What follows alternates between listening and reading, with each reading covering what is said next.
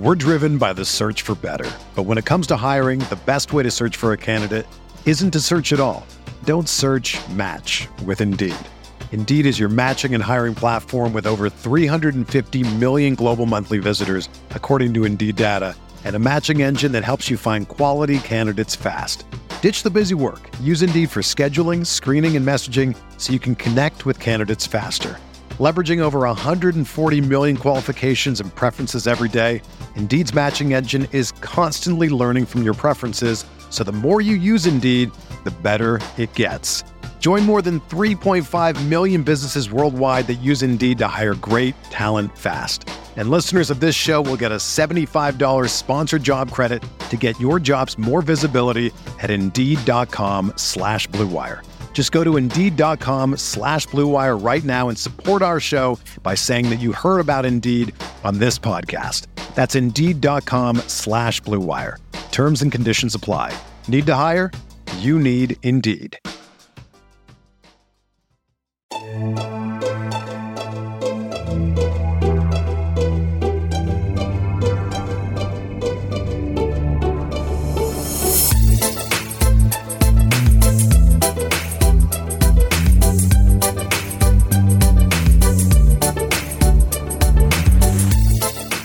Knicks fans. How you doing? It's your boy Jonathan Macri with you for another episode of the Knicks Film School podcast. Um, it's still Christmas where I am. I don't know if you can see the Christmas tree behind me. My in-laws have not taken down their Christmas tree. I maybe I should be a nice son-in-law and do that for them um, today because I'm in a good mood because the Knicks are coming off a win. Because what a great, great win that was! My goodness, it's just uh, inspiring is the only word I can think of. Jeremy Cohen, I am equally inspired. No, that, that would be mean if I said that. I was going to say I'm equally inspired looking at your smiling face. yeah, you want me to give you a lackluster effort in the first half, and then I'll I'll come out fine in the second because I can do that, John. You can just take it. If you here. showed up drunk and then like I- sobered midway through the pod, it, then it would. who's to say that's not thing. right now? You know, I mean, it's not. But who's to say it could? Be, it could have been. I mean, it's not No. noon yet in our time zone, but it's it's five o'clock somewhere. Exactly. Hair of the dog. Um, yeah. Uh, how you doing, Jeremy? I'm good, John. It was a good week for the Knicks. How are you? I'm good. I'm good. You know what? Look, um, we've I'm a lot older than you, but we've both been watching basketball for long enough to, I think, appreciate at the end of the day, 82 game season, long season, not as long as a baseball season, but long season.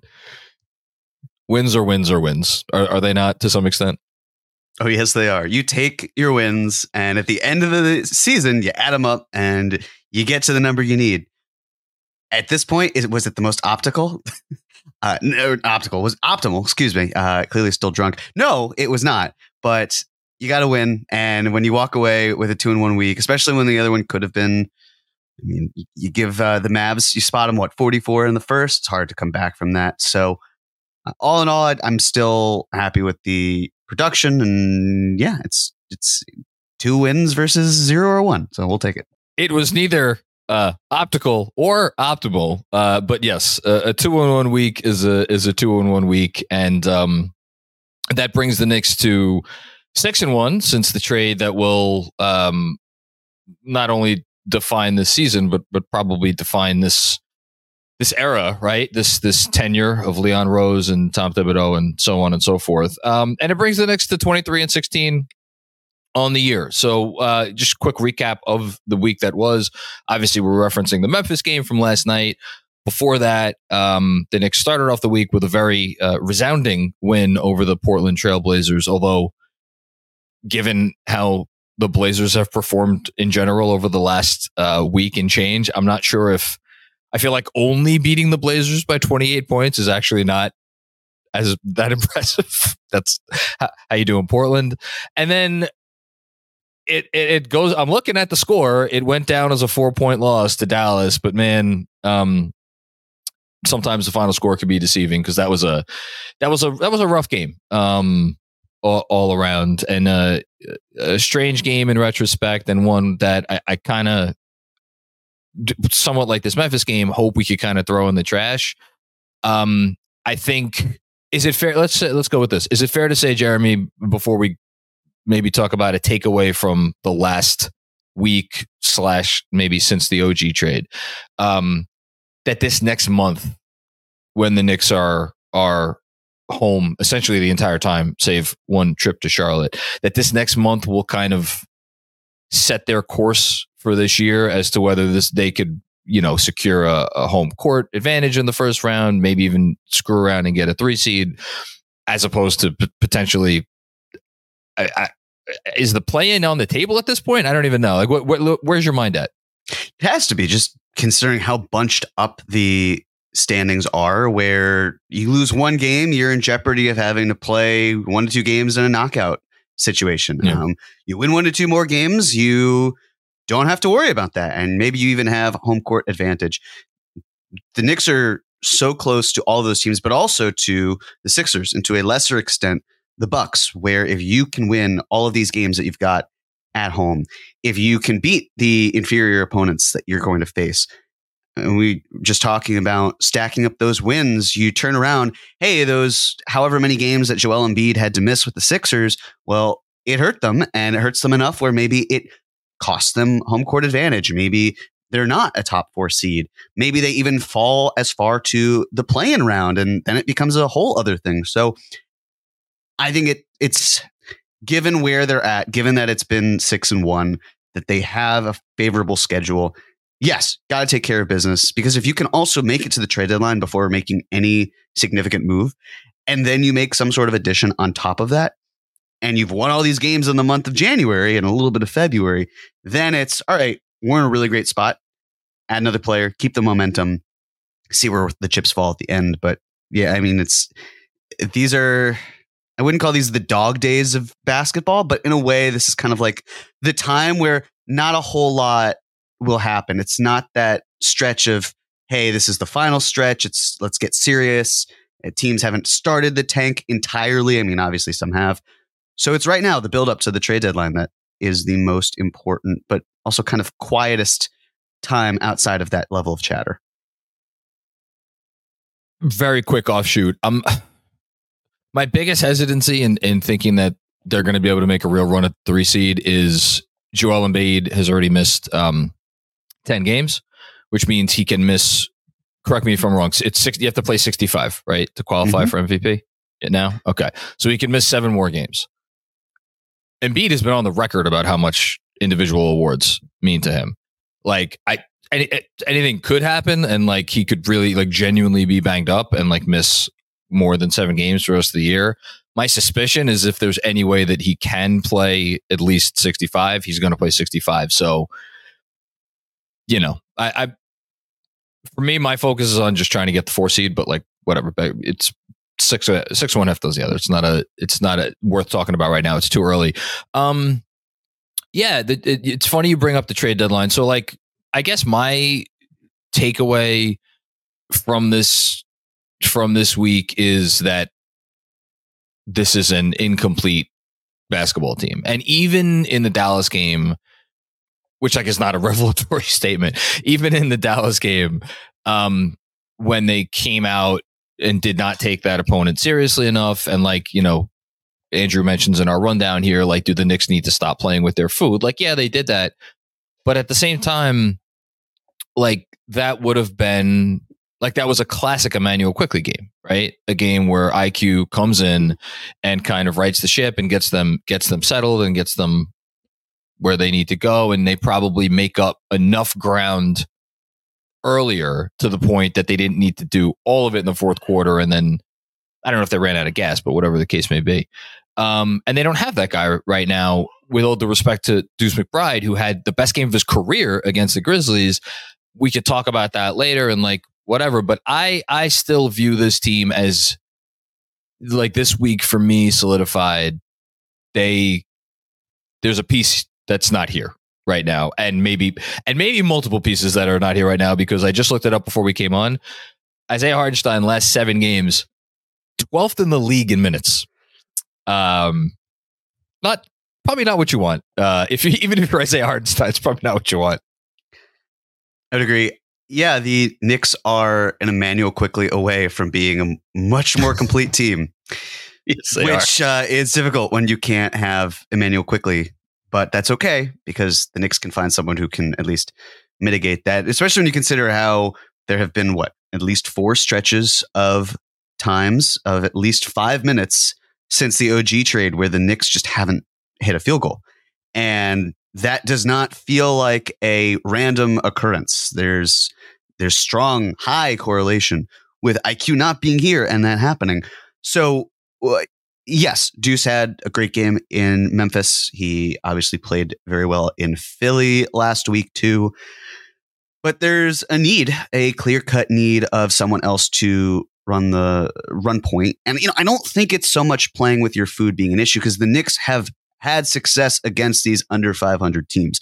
I think this week they just struggled to take the Mavs as seriously. Although when I, when I think about it, was it really about not taking them seriously, or was it just poor play? Because Brunson, of course, takes every game against the Mavs seriously. Julius Randle, being from Dallas, takes it seriously, and you've got enough high um, energy and, and high motor guys that I don't think anyone's really taking the night off. But for whatever reason on the defensive end, it wasn't there. The Mavs are hitting an insane amount of shots. The Knicks were also missing, I think at one point they were what, four of 17 from three. So yes, I think effort was a smidge of it, maybe on the defensive end for sure. But it, a lot of it just felt like the Knicks missing shots. Tim Hardaway Jr. feeling like he always gets shots. hot around around the Knicks, and Kyrie, of course, going off. And then you could say, well, of course, the Mavs, if they had Luka, they would have done even better. I'm still a little skeptical, not in the terms of the talent of Luka. I just wonder about the impact of having Luka, someone who's so heliocentric, so talented, and the impact of the other players and how they can play freely or or not. And specifically in that game, it doesn't even matter because it wasn't there. But with the Grizzlies game, yes, that was very much the whole team's out. It, could have been a trap game. And fortunately, 10 run by the Knicks in the second half is what really was the difference.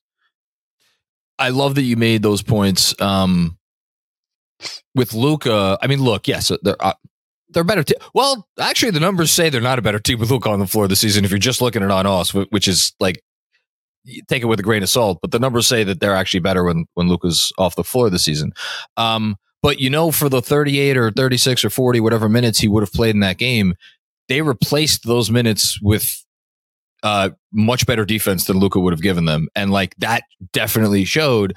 And I think that has a lot to do with why the Knicks kind of struggled offensively. But just to bring it back to the point that I raised, Brunson finished well. He, he had a strong fourth quarter. Like his numbers ended up being good, but Brunson was not good for certainly the first half. And I would argue merely for the first three quarters.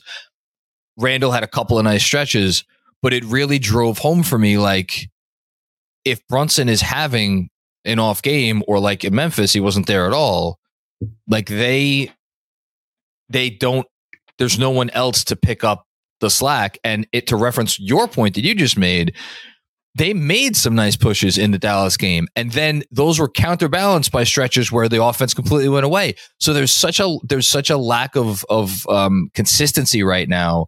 In ter- and again, this is not to say their offense is bad. Their offense, by any metric you want to look at, continues to be gangbusters. But when you're talking about trying to get to that next level, and that's where that's the conversation we're having, right? We're mm-hmm. talking about a team that could make a run for the three seed, that could maybe end up in a conference finals. Like this is the this is the point where we're at you need to check all the boxes. You can't just check some of the boxes. So I don't know. Well, you're doing a, a, a not to spoil our end of pod announcements, but you're doing a, a cap or no cap. Um, Cream. Is it cap or no cap or cream? cream? Doing yeah, cream. sorry. Yeah, that'll be cream this week. So I, I, I don't want to do too much trade stuff because I'm sure you're going to deal with a lot of trade stuff when you do cream um, on uh, uh, Tuesday, right? Yeah, Tuesday night. Mm-hmm. Or am I yep. making that? This is a great verb. Yes. Uh, when I cream on Tuesday, that's exactly what we have planned for everyone. Um, thank you, John. Yes. So, but I, I yeah. it's a good point. And I, I think that getting another lead guard to kind of put a bow on this will certainly help with that ultimately. And this is not something that will be solved this season. Having that third high profile creator, someone else that you can have on the offense, adding that to the tandem of Brunson and Randle is a far better way to navigate this than taking you know someone like Randle out and bringing someone superior to him because you're still dealing with a similar issue, especially depending on the type of player that it would be, the health of that player, all these other factors of the guys that we want to look at, the availability, everything. So that should help next year, but we're not in next year. We don't really care about next year as much right now. Care about this year, and uh, you would hope that someone can mitigate that, but it's still just going to be incumbent upon that duo to get the job done. And if we see a game like Dallas, it's not going to happen. They they need to up their game there.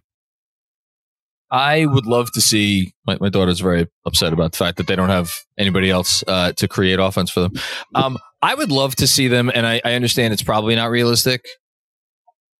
It would be cool to see them get a, a legit third creator before the deadline. Not the sort of superstar or even star level player, but like, I, I don't know, someone that could like I, again, I don't want to step on trade talk because you're going to deal with that on Tuesday night. But like, the, like, what would Jordan Clark? What would this team look like with like Jordan Clarkson on it? Like, he's not, he's not great. I mean, you talked about Clarkson last week. There's reasons to think that they would not go down that road. We again, we don't need to get into it, but just throwing a name out there, right? That's a guy who could, in the classic sense, create his own offense. I, I don't know. I just wonder what it would look like um, and how much it, and especially again if that if that player is a ball handler, uh, you know, nominal point guard, whatever. But um, yeah, we'll see. Uh, 25 days to the trade deadline, as, as it were. We're driven by the search for better. But when it comes to hiring, the best way to search for a candidate isn't to search at all. Don't search match with Indeed. Indeed is your matching and hiring platform with over 350 million global monthly visitors, according to Indeed data and a matching engine that helps you find quality candidates fast. Ditch the busy work. Use Indeed for scheduling, screening, and messaging so you can connect with candidates faster. Leveraging over 140 million qualifications and preferences every day, Indeed's matching engine is constantly learning from your preferences, so the more you use Indeed, the better it gets. Join more than 3.5 million businesses worldwide that use Indeed to hire great talent fast. And listeners of this show will get a $75 sponsored job credit to get your jobs more visibility at Indeed.com slash BlueWire. Just go to Indeed.com slash BlueWire right now and support our show by saying that you heard about Indeed on this podcast. That's Indeed.com slash BlueWire. Terms and conditions apply. Need to hire? You need Indeed. You want to uh, give out some game balls? Uh, I feel like there's a, there's some good stuff to d- dig into here because there's a lot of candidates mm-hmm. for this week. So game ball, as a reminder, given out to a player, coach, or entity that stood out this week and deserves special recognition. So our candidates, I did not write any of this, by the way, as you know. Andrew Claudio painstakingly does the rundown for these episodes. So I'm just reading the words that he wrote. The first words Correct me if I'm wrong, Jeremy. Tom Thibodeau. Those are the mm-hmm. first words that he wrote down. They are. First candidate for the game ball. Okay. So I didn't write that. Became the 36th coach in NBA history to reach 500 wins on Saturday night. Second candidate for the game ball, Jonathan Macri. Oh, that's me. Why? Thibs became the 36th coach in NBA history to reach 500 wins on Saturday night. Uh, Isaiah Hartenstein, another 20 rebound game on Saturday since Mitch went down on uh, December 11th. Only oh, these are some good stats. Only Sabonis and Giannis have more rebounds in the entire league. That's I did not know that. That's wild.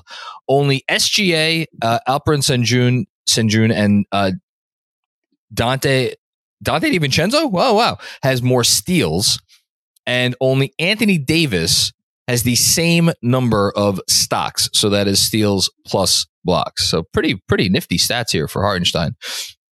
Deuce McBride, 15 for 28 and at 9 from 18. Um, 15 from 28 overall and 9 for 18 from 3 this week. He's shooting 51.7% from 3 in the seven games since the trade. Um, also shooting 48% overall for the year uh, from 3. So pretty good numbers there. Quentin Grimes, 8 of 19 from 3 this week in just 51 minutes. And finally, uh, Immanuel Quickley penned a beautiful farewell to the Knicks and uh, their fans in um, the Players Tribune this week. So it is your pick, Mr. Cohen. It is, yes. I'm going to go Deuce. I will take Miles McBride. Yes, had a very great game against Memphis. And how lucky are the Knicks? Excuse me. Wow. How lucky are the Knicks? They get the opportunity to uh, employ Deuce McBride for the foreseeable future.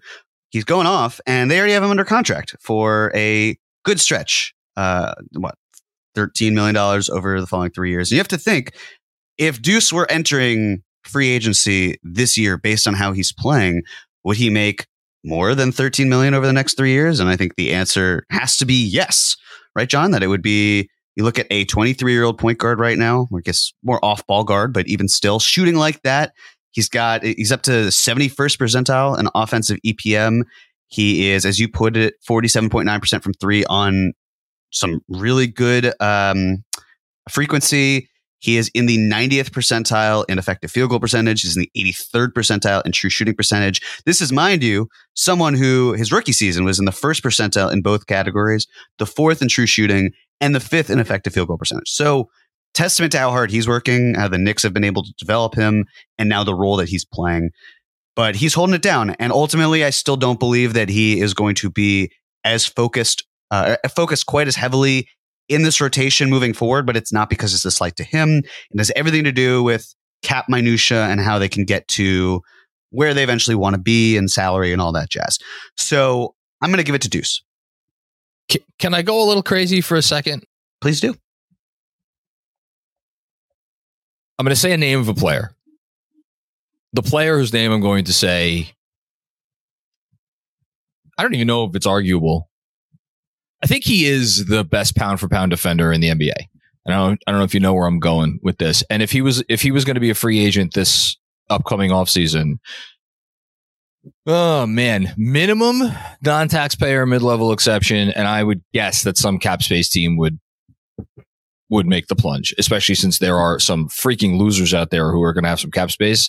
And this is the sort of guy that breeds winning, as evinced by the fact that his current team apparently he's not willing to talk about him in trades at all. And this is Alex Caruso. Now, Alex Caruso is, um, again, the I don't think it's a crazy statement to say he's the best pound for pound defender in the NBA. You could, you might even be able to take out pound for pound just because he could, he could guard. Obviously, he could guard ones, twos, threes. We've seen him guard Julius Randle and absolutely stifle Julius Randle. Now, Caruso's bigger than Deuce, to be clear. He's six five. Like he has, he has better size McBride. Um, he has a, a better shooting track record, although up until this year, this the dude like basically took like two to three threes a game. This year, he's upped it to four threes a game. So even that, though, in 25 minutes a night, four threes a game is nothing in terms of attempts. Like he's not that willing. Great connector on offense. So, like, the reason I bring up Caruso is he is a nominal point guard, I think, in a lot of the lineups he plays, but he doesn't initiate offense. He's not a guy that teams are threatened by, defenses are threatened by in the in the traditional sense, but he makes an impact offensively. Clearly makes an impact offensively. And then defensively, like the reason you put him on the floor, you know, even if you may it may force you to make some interesting choices in terms of who else has to be out there to again initiate the offense, it's so worth it. And you want this guy on the floor for 35 minutes a game, you know. Like are we that far away from Deuce being in that sort of conversation? You know, I, I am just if this if this is going to be with the it's, look, he's not going to shoot 50% from 3, we know that. But even if he could shoot it at like 40%, 38% on catch and shoots, and he's got this pull up now that he's pulling out every every now and then. It, it's it's an interesting conversation to me about like, all right, what, what sort of player would you ideally want to put next to Deuce to make it more feasible to, to have these lineups work offensively? And I don't know. I mean, it's it's that's what I'm wondering at this point. You're, you're saying not Caruso specifically, but a type of player like Caruso to fit next to Deuce? No, I mean like or, making the comp of, oh, Deuce, like Deuce being the Caruso gotcha. guy, but yes. but, but, Caru- but like DeRozan or LaVine or Coby White, you right. know, initiates the offense for for Chicago. Uh, you know, they they would need they would need someone to do that in, in an ideal world. It's the defensive end where there is a significant difference. Deuce gives nice effort you know, I mean, we can look at what he does on the court and say, well, his very paltry, very low defensive EPM doesn't make sense. But when watching Caruso, I mean, especially because, as you mentioned, Caruso's 6'4, 6'5, and Deuce's 6'2, which is really tough. I mean, that's a, a big, big difference. difference to make up. So I don't think it's quite in that vein of what he would be as a player, but that's also fine because to me, and this is not a one to one comp either, but that archetype feels more like a Josh Hart focus with Caruso. And I don't mean that from the shooting perspective, right? Like obviously Caruso is a much better shooter than what Josh Hart has brought, but in the sense of uh, a guy who's not huge, but can at times scale up against wings, but really probably better suited more towards guarding uh, off ball, point of attack, helping, that sort of thing. I mean, Caruso's, I would say, a better defender than Hart, but Hart's certainly great in his own right. But just that role of the guy that comes in, the defense first, hard nose, can give you business on the defensive end and then play off ball offensively. It just that the way that Caruso operates probably more fungible than than Hart with this team. Not that oh, for sure it matters, but that's why I think the comp for Deuce is less Caruso, more someone who's surprisingly offensive focused, where uh, they might need to bring more on the defensive end, but can eventually get there. I, I don't know. It's like um, uh, a Jevon Carter type, but better is the hope. Oh, yeah. For for someone, I mean, talk about the Bulls, like sure, someone like that yeah. where can hit the shot. But Deuce's defensive edge is different from what Carter's is, and Carter brings more on the on defense, but less on offense. So it's kind of flipped in that sense. Um, I don't know. It's but Deuce is a good, helpful player either way, which is important. I want to see more like whatever trade they do or they, they wind up making, and I think we both think that there's something else coming. It would be awesome if we could continue to see Deuce get minutes, at least in the regular season. You know, like playoffs. My guess is like it'll probably well, it'll probably be like what he was last playoffs, right? Where he got a, maybe a little stint here, a little stint there, but maybe not part of like the the core rotation. Either way, it's been well deserving of this of this designation by you. Um, I mean, it's a layup here. Uh, I waxed poetic about Thibs last last night on the post game, uh, so I, I, feel bad doing it again. Um, and you know what? I'm not going to. Do you I, listen? Do you feel bad? I do feel a little bad. Mm. People hear me talk enough about Thibs. Look, Thibs is a great coach, in my opinion. Um, and he um, I don't know what his contract terms are, but he gets very well compensated for that. He doesn't he doesn't need anybody's praise, and frankly, he doesn't care about anybody's praise. And like he, I don't think he cares that much about the 500 wins thing. Um, nice moment for him. I, am going to go with Hartenstein.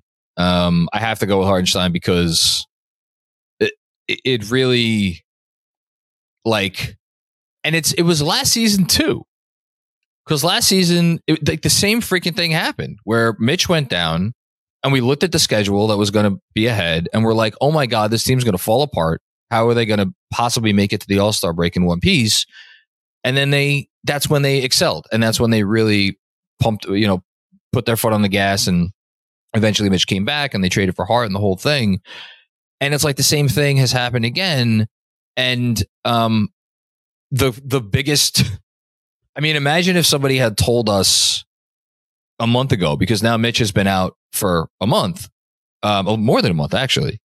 Imagine if somebody had told us a month from when Mitch went out that the biggest concern about the center position is that Isaiah Hartenstein's playing too many minutes.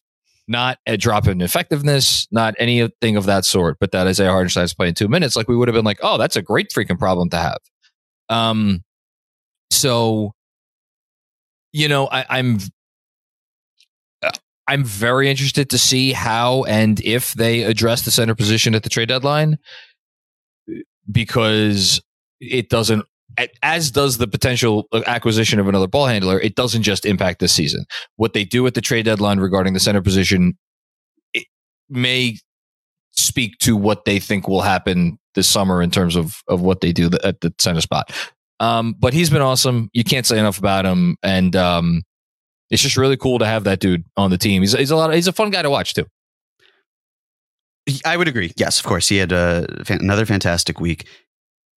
The Knicks this past week were denied disabled player exception for Mitchell Robinson, of course, indicating that the panel felt that Mitchell Robinson could come back before June 15th, which gives some hope, of course. And I think that whatever move the Knicks or moves the Knicks make at the deadline will give us an insight as to whether they think is Mitch going to be reevaluated eight to 10 weeks from the initial injury and then given a green light not that long after, or if it's going to be later than that. But let's operate in a world where the Knicks do feel that Mitchell Robinson can come back. You, Jonathan Macri, would you bring Mitchell Robinson off the bench or would you reinsert him into the starting lineup, assuming he has a few games, of course, to gel and get back into the swing of things? Without question, I would I would bring him off the bench. I would agree. I, I, actually I don't even think it's a conversation. I mean, I sure it's all everything's a conversation, but like it, I don't I don't really see the justification for it, especially since like if you keep things the way they are, and for whatever reason it starts to not work as well, and Mitch is playing awesome, then you have that pivot, right? And you but at the same time you also have a built-in excuse which is that it's working great right now. You're coming off a severe injury. We don't want to push you. Um so let's keep things as they are. Yeah i don't even think that's a conversation. Do you? I do. I would agree. First and foremost i I lean heavily in the keep I heart in the starting rotation. We know that the starting five is gelling, and that's really important. The reason I think it's worth a conversation is I also at the beginning of the season felt, look, give Quentin Grimes time. It's silly to uh, the net rating is very strong. You don't need to do that. Of course, the Knicks made the change. Donte DiVincenzo came in. They look far better with DiVincenzo there than they do with Grimes. So I'm open to, hey, let's mix and match. Maybe just because it's working doesn't mean it can't work better. With that being said, I think your points are valid and how I would agree. You don't need to push Mitchell Robinson. You don't need to force the issue. It doesn't have to be hey, iHeart, thanks for holding it down for Mitch. It's great that Mitch is back and now you go into more of a reserve role, saying, look, we can get also 25, 30 minutes of Isaiah Hartenstein, fill in the rest with Mitchell Robinson. And if we want to close games with Mitch, we can absolutely do that because Thibs, it's not always how you start, it's oftentimes how you finish and have his preset rotations. Of course, Mitch being a better offensive rebounder, we know what he did in the Cleveland series. Like you think about, hey, if the Knicks were matched up like that, would you want Mitch back there considering how well he dominated? But that's also something that the Knicks can retool on the fly as opposed to integrating that in such a way. But yes, ultimately worth the conversation, but I would not go in the direction of starting Mitch if he were healthy enough to start playing again. Something I just thought of as you were talking about um, I wonder because right now either Brunson or Julius Randle is always on the floor. Um, and actually, that's uh, uh, well, that wasn't true last night, but that's because they didn't have Brunson. But like for, when they have both of those guys, one of those guys is always on the floor. I wonder if they would use Mitch because we've seen Thibodeau do some different substitution patterns in terms of when he takes Brunson out and then reinserts Brunson versus, you know, when he takes Randle out and reinserts Randle. I wonder if he would match up Mitch because he, he could probably have it either way if he wants.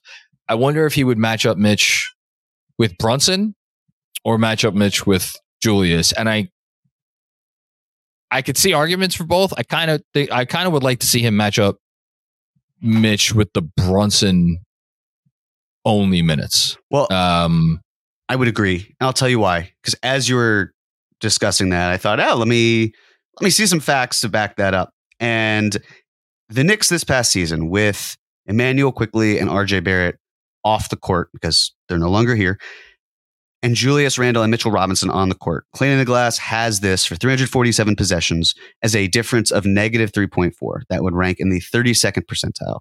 It's the 26th percentile on offense, and it is the 56th percentile on defense. Now, if you did Randle and iHeart and still had IQ and RJ off the floor, 623 possessions, 99th percentile, that's plus 17.4. The offense is in the 99th percentile, the defense is the 83rd percentile. So, to your point, maybe it's not worthy of conversation because if Randle is excelling without Mitchell Robinson, and there's something to be said, of course, of moving forward where if you've got Randle and maybe things aren't quite working with Mitchell Robinson, that you explore other ways moving forward. That's moving forward. That's different. And I'm sure also there are fans out there like, all right, again, what is it where RJ plays better without Randle? Mitch plays better without Randle. But the Knicks would be keeping Randle in this whole, it doesn't make sense. And I hear it. But of course, also Julius Randle is a superior player to all three of those guys. And based on how they're moving, they can still build around him. But I digress. The fact that the numbers are so stark, even though you'd like a few more possessions uh, than 347, but that's still a very strong sample size. Yeah, it tells me having Mitch away from the Randle minutes, keeping iHeart in the fold, that's what probably will help the Knicks a lot moving forward. And if again they go out and they get themselves another guy who could really generate a little bit of offense, to put that guy in as the first sub, essentially, or like the you know if, if Brunson goes out early to so you got who are you know player X along with Randle and Hartenstein, and then you start to mix it up that way. Like this, this team could really do some fun things. So that's why, for as much as as watching them, there, there are these stretches of games where it's really frustrating. Like they're not far away, I think, from being a more complete team once again. Um, okay, on that note, detention. Um, not an undefeated week, so we give out a detention given to a player, coach, or entity that deserves to sit down for a while and think about what they did wrong. First candidate, Julius Randle. Uh, little under 30% from three this week on 17 attempts with 12 turnovers and several stretchers of unserious basketball. Thank you, uh, Andrew, for that. Uh, Josh Hart, uh, 33, 22, 66 splits this week. 10 for his last 44 from three. Uh, not, not what you want. Uh, although he did hit a big three last night, I'll say that in Memphis. That was an important fourth quarter three. Jalen Brunson, um, this may be sacrilege, but in the two games he played this week, he shot 39% from the field and 23% from three. I don't make the rules, parentheses. I totally do, close parentheses. Um, fourth candidate, whoever gave that anonymous quote to Steve Popper, chicken shit. And that's if if you have any if you want to get the PR guy involved, sick the PR guy on Andrew. Not me. That's Andrew's typing. And then finally, Chicago Bulls fans. That was disgraceful. Oh boy, I have a lot to pick from here. Um, Quick question: Do we need to get Drew in the room with Andrew for some of these comments? Because it's feisty, and I just don't know how Drew would respond to that. As a result, I really would love to see them in the same room. Me too. Um, yeah, yeah. Uh, it's funny. I was watching. this is really a little off topic. My daughter uh, recently watched all of Full House, the original uh, series, and then Fuller House, and then like towards the end of the show, they had some episode where Michelle and well, both of the twins that played Michelle, the both of the Olsen sisters, were like I forget why, how they did this, but like they were both on screen at the same time. I'm just thinking of that when I think of Andrew and, and Drew on, on the screen at the same time. Ah, uh, but I digress. Ah, uh, boy. Why would you think that? I, I don't know. I, I, just have no idea. We look nothing alike. You do. True. One has glasses and yeah. the other doesn't. Exactly. It's a real Clark Kent Superman thing where I wouldn't suspect either was the other. Exactly. Right. I, yeah. I don't know what you're talking about. I have, I've never seen the two of you in the same place at once, but that's just that's me because we Drew's recently hired. So. We were on the same live stream together, so like you did not on the on screen at the same time, right. but of course we're in the same YouTube window at the mm-hmm. same time. or point. to use another ABC comp, uh, ABC Family Television comp, uh, Steve Urkel versus Stefan mm. And clearly, GMAC is Stefan. Much mm-hmm. like that comp better. There you go. Uh, you know, I'm I'm going to be going to go unpopular direction here. I'm going to give it to Josh Hart. Um, I, there were a couple those those last two were both very tempting. I'll maybe leave one of them for you. I've people have complained about Josh Hart off and on this season to me during post games and and occasionally in like comments to the newsletter and whatnot. And I've I've defended him because I really like Josh Hart. I, I like Josh Hart as a player. I like what he brings. And I think you need that. I think it's valuable for the Knicks. I will never forget the impact he had when he came here last season. Josh Hart got paid a shit ton of money this summer. And he, he got paid that am- amount of money with the full knowledge that, like, in a league where it, it is a league where if you are a perimeter player and Josh Hart is a perimeter player, and you do not have a, a shot that is threatening to opposing defenses, like it's a tough, that's a little, little needle to thread there. But we were okay with it because of everything else Josh Hart brings and everything else he, he contributes. This season has been underwhelming, even with the shot being iffy, which again is like part of the package. This season has been underwhelming from Josh Hart. And I think Josh Hart needs to be better. And I would guess that Josh Hart also would admit to himself that he needs to be better. Um, so like I'm not killing the guy, but I just I, I want to at least honor all of those people who are like, man, really, Josh Hart for that amount of money for that amount of years? Like I get it, and I I think it's it's valid. Josh Hart was going to be my pick if you hadn't selected him, so I think that's fair. The only rebuttal I will say to the Josh Hart point, yes, I get the Knicks gave him a, a nice chunk of change that's something that has to be considered. He was red hot when he came to New York, but of course, now he that was last season. This is this season. He's cooled off. What I would say against all of that is his extension hasn't kicked in. So we're talking about a player where it's not, oh, well, it has to, you have to validate the contract that has not even begun. It's if you look at Josh Hart this season, has he given you $13 million worth of value? I think he would. I don't think that he would give you $18 million worth of value, which is what his contract is starting next season. But that's next season. That's not this season. So, but even then, I think it would be, it's underwhelming play, especially considering everything that's going into it. But I, I feel that $13 million really isn't that far off from the value of a player in his position. Now, the other thing is if the Knicks prioritize him as a sixth man, then, which they in many ways are, then it makes it even more difficult because it feels like it's not just a guy coming off the bench in a key role. It's the sixth man in this offense, the sixth man in this team. And the Knicks did so well in getting the best bang for their buck out of Quickley that I think the shift from one to the other feels difficult. But he has been underwhelming. The shot has to come around. Still give it time. It's still like again, I wouldn't say it's a bad contract, even if he's continuing to play like this. I'd say it's not a great contract. I also don't think he's going anywhere, and it won't restrict the Knicks in terms of their movement. So it's I agree. It's fine. yeah. It's like if we're counting pennies, it's not like well, if the Knicks gave Josh Hart three million dollars less next season or every single season, that amount that you're saving, it's not like you're getting cap space. You're probably going to be over the apron at some point, the first apron anyway. So it won't restrict them. It just it would be nice if he were helpful. Uh, so if we're if we're pinching pennies there, I, I, moving forward, I just want people to keep that in mind. I uh, sorry, did, would you anything to say? No, I was going to say like I'm just really happy you made that point because it was that was a bad job by me bringing up the contract no. without adding that context, and the context is is vital because it, it at the end of the day it doesn't make a difference. Like this is not I don't know if this is the perfect comp, but like Zach LaVine, there are reports that like he's untradeable because no one wants to take on 40 plus million dollars a year.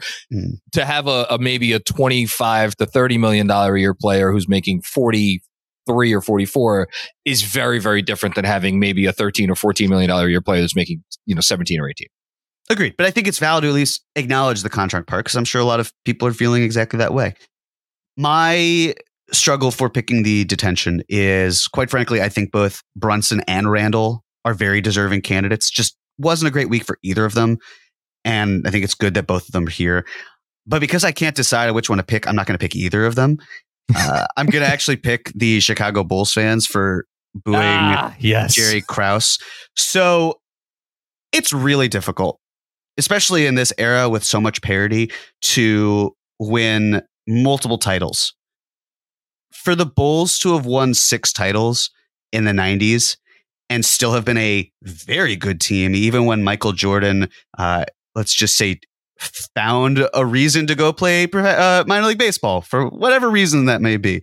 Um, for what Jerry Krause was able to do as an architect with that team was fantastic. And someone made a great point on Twitter. I can't remember who it was, but it was considering how Phil Jackson failed miserably here, how Michael Jordan ran a terrible team in Charlotte, you would think there'd be more appreciation for how difficult it is to put a winning basketball team on the court. And then Michael Jordan being the greatest basketball of all time certainly helps you, but it's not like it was just, hey, Michael Jordan, who Krause didn't draft. There's also the Reinsdorf factor, which is that Jerry Reinsdorf is one of the worst governors, owners, whatever you would like to use the term for, in professional sports. Does not like to spend I think as of recent, uh, recently they gave the White Sox gave a player, and Andrew would certainly know this. What was like the largest contract ever? I think it was Benintendi, and it was a very palatable free agent deal. So they don't spend, they don't care. To boo his widow, pretty shitty uh, on a night where you're supposed to be celebrating everyone. On top of that, for the commentator, Stacey King, to say this happens in New York, this happens in Philly, it doesn't happen here in Chicago. That's great. I was going to add this. As people have mentioned, uh, Stacey, it did indeed happen in Chicago. Um, you know, like we can talk about Midwest nice as much as we want. Uh, it doesn't matter. It was, you have to own that. It's fine because it's understandable why you have to deal with the Chicago Bears because that's what you kind of deserve if that's what you're saying for the best time in Chicago sports in the last 25 years. And yes, I'm putting the dynasties over, let's say 35 years, putting that those Bulls teams over the Cubs World Series win, which look, maybe Cubs fans disagree, but there's only one Chicago basketball team and there are two uh, Chicago baseball teams. So it just it felt so crappy to, especially with the uh, MJ doc, which I loved. Look, I loved The Last Dance, all of it. If you realize that this is purely um, uh, subjective and it's written in the lens of Michael Jordan, and we're now talking about a deceased person who can't even defend himself, it just feels like continuing to to beat a dead horse and I think it's terrible. So, congratulations, Bulls fans. I hope you enjoy uh, you reap what you sow. So, uh, yeah, congratulations on that. Not a great look. And uh, a lot of things that New Yorkers and, and Philly fans would say, but I don't know if booing Jerry Krause's widow is within the same realm of anything that we would do. Um, two things. I would argue that the Phil Jackson coaching hire, given Phil's resume, which was not exactly like it wasn't great. I mean, the dude was a CBA coach and like mm-hmm. kind of had a very particular way about him. So I'm not sure how many other GMs would have hired Phil Jackson as to, to coach their team. Um, I would argue that like it's up there with it's up there with Riley and Pop in terms of like the most inspired coaching hires of the last 45 years. You want to throw Spo in there too, right? Like it took mm-hmm it took something to to make that higher. And then I was just looking through the, the list of the 75 greatest players ever, and I would argue that the Pippen it wasn't just the pick; it was trading for the pick that he that he used to take Pippen. So there was some machinations there mm-hmm. to go up and get that guy at, at the fifth spot. I mean, in terms of more inspired draft picks, this the trade the, the draft day trade to get Kawhi Leonard, taking Giannis at 15, certainly. Um, I don't really, over the last like 40, 45 years, I don't know how many more are really going to get Dirk if you're Dallas, certainly. But like it, it's up there, the Pippen pick. And then obviously to get to get Horace Grant and and um uh in the same draft. Pretty pretty cool. And then everything else, like the dude did a great job. And like he to me, the, the booing is much more a conversation about the power of of narratives in mm-hmm. modern media, and obviously the the impact that the Last Dance had, and how I guess we've just lost the ability to. I, I don't know that we've ever had the ability to think independently. Um, whatever, we don't need to go down this road, but it was unfortunate all around, and it just it's it sucks. So yeah predictions. Um, and we are going right to the games. Yes. Uh, four games this week, uh, including a back to back, which is not ideal, but hopefully the competition will make it a little bit more tenable.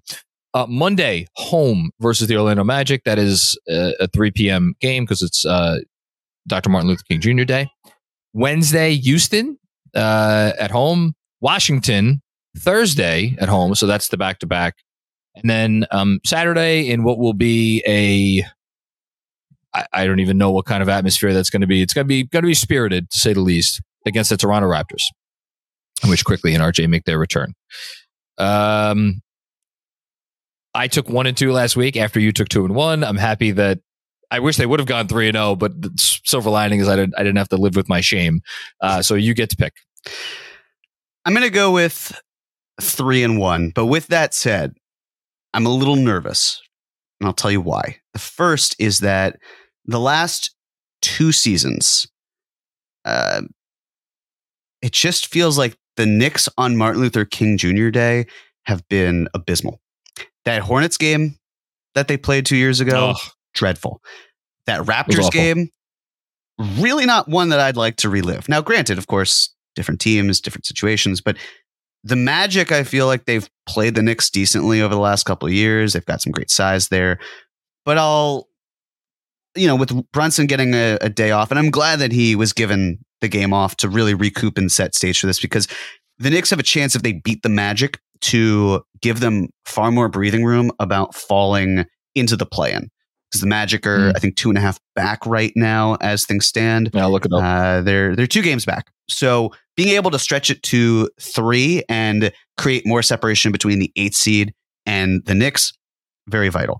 The second that I'm worried about isn't, and I, I can say this, overlooking the Rockets or the Wizards on a back to back at MSG, is of course the Raptors game. Where there's plenty, I'm sure, for Immanuel Quickley and RJ Barrett to prove. Now, I would imagine there's plenty for OG Anunoby and maybe Precious Achiuwa uh, and probably not Malachi Flynn unless there's an injury to prove against their old team as well. But you just hope that it's not the Raptors taking their annual trip to the Garden and rattling off a win. So I still feel okay about three and one. It's what I'll root for. Uh, I'm not in a have your cake and eat it too position that you might be in, but I'm gonna. f- I feel good about the week. So with some trepidation, yes, but nevertheless, three and one for me. I'm going to stick with the same trend recently and be uh, negative Nelly, and I'll go two and two. Um, Orlando's good. Houston's good. Uh, Washington is not good. They just kicked the crap out of the Hawks, Yeah. which I think says more about the Hawks. My God, I would Imagine being a Hawk dissolve the right now. franchise if I were Atlanta right now. That's. Uh, I mean, look, I know Dejounte Murray wasn't playing. I don't know if Dejounte Murray is going to be the difference between a, uh, a thirty point or twenty eight point loss and like winning the game, but Jesus, that was terrible. Which I, I mean, that's great. I mean, that's hilarious. I didn't even realize. I thought he played. Was he? Did he didn't play? I thought Dejounte Murray took the game off. He may, if he did play, and I Hold on. saw it, but yeah, but yeah, no, he, he, played? no. You know Oh. why he got confused? no, that's right. Yeah, He- he played. He was abysmal, and he shot four That's what it was. fifteen. So actually, even worse. he did take the game off. Yeah, well, because I know there were questions about his hamstring leading up to the game, and he wound up playing after all. So that's it's even worse. Okay, yeah, it is worse. Um, yeah, I'll go two and two. Um, look, I hope they go four and zero. I could absolutely see them going four and zero. Would not surprise me in the least. Um, they have, and this is even with the Dallas game. Since the OG Anunoby trade, the Knicks have forget about the number one defense in the league because they do. The the gap between this is as of Sunday morning. The gap between them over these seven games, the gap between them and the number two defense in the league, which is the Timberwolves, is the same as the gap between the Timberwolves and the 15th ranked Sixers. mm-hmm. So, like, far and away the best defense. Now, the competition has not been great, but at the same time, you look at these teams that they're playing here, and who's the best offense of of this group? I it would uh, by the numbers, it is Toronto, and they are the 15th best offense in the league. Houston ranks 21st, Orlando ranks 24th, and the Wizards rank 25th. So. I think that's a good sign. Again, they could go four and zero. I certainly think they could go three and one. I would have picked three and one. Um, the reason why I, I, you know, play devil's advocate, we all are assuming Brunson didn't play in the Memphis game because it was, it was Memphis, and it's like we'll give him a night off. It, we don't know that. Like, so if Brunson, like, if Brunson misses the game against Orlando, like I would kind of expect the Knicks to lose against the Magic, which I probably shouldn't say, but that's genuinely how I feel. Um, and or at the very least have it be a really tight game down the stretch. And like, I'll be honest, I kind of trust the Magic more in a close game down the stretch at this point, even on the road, because Paolo has been that good. Um, so anyway, let's hope Brunson plays. Um, and who is this? Two and five in 2024. Who's who's two and five in 2024? The Andrew? Who's Magic. Writing this one? Oh, the Magic. Okay. they had a, I will say though, they had a very tough West Coast trip, and one of those wins was in Denver. So there's, I get it. I just think that's also a little flawed. But with that said, going to New York is not an easy place to play. So it's not like the Knicks No. can roll over. But they've won in harder conditions. I mean, Denver is the hardest place for any professional uh, sports cities to come into and and beat. Um, they just have the altitude is tremendous home field, home court advantage. and even going a step further, they're two and six in their last eight. But those those losses, close loss in Phoenix, close loss in Golden State, um, a double overtime loss in Sacramento, and then the win in Denver that you just mentioned, um, a win against Atlanta because everybody beats the Hawks, and then they lost to the Wolves, number one team in the West. At Miami, who have been playing great, and then at Oklahoma City, who's the second or third best team in the West. So it's like, you, you know, I, I, whatever. We don't have to go deep on the Magic, but they're also dealing with injuries, so we'll see if that's if that's going to come into play. Um, look, I hope I'm wrong, but I, I that's I think the better way to go. Okay, announcements. Um, let's go uh, back and forth here. So pregame pod with Jonathan Osborne of the Sixth Man Show.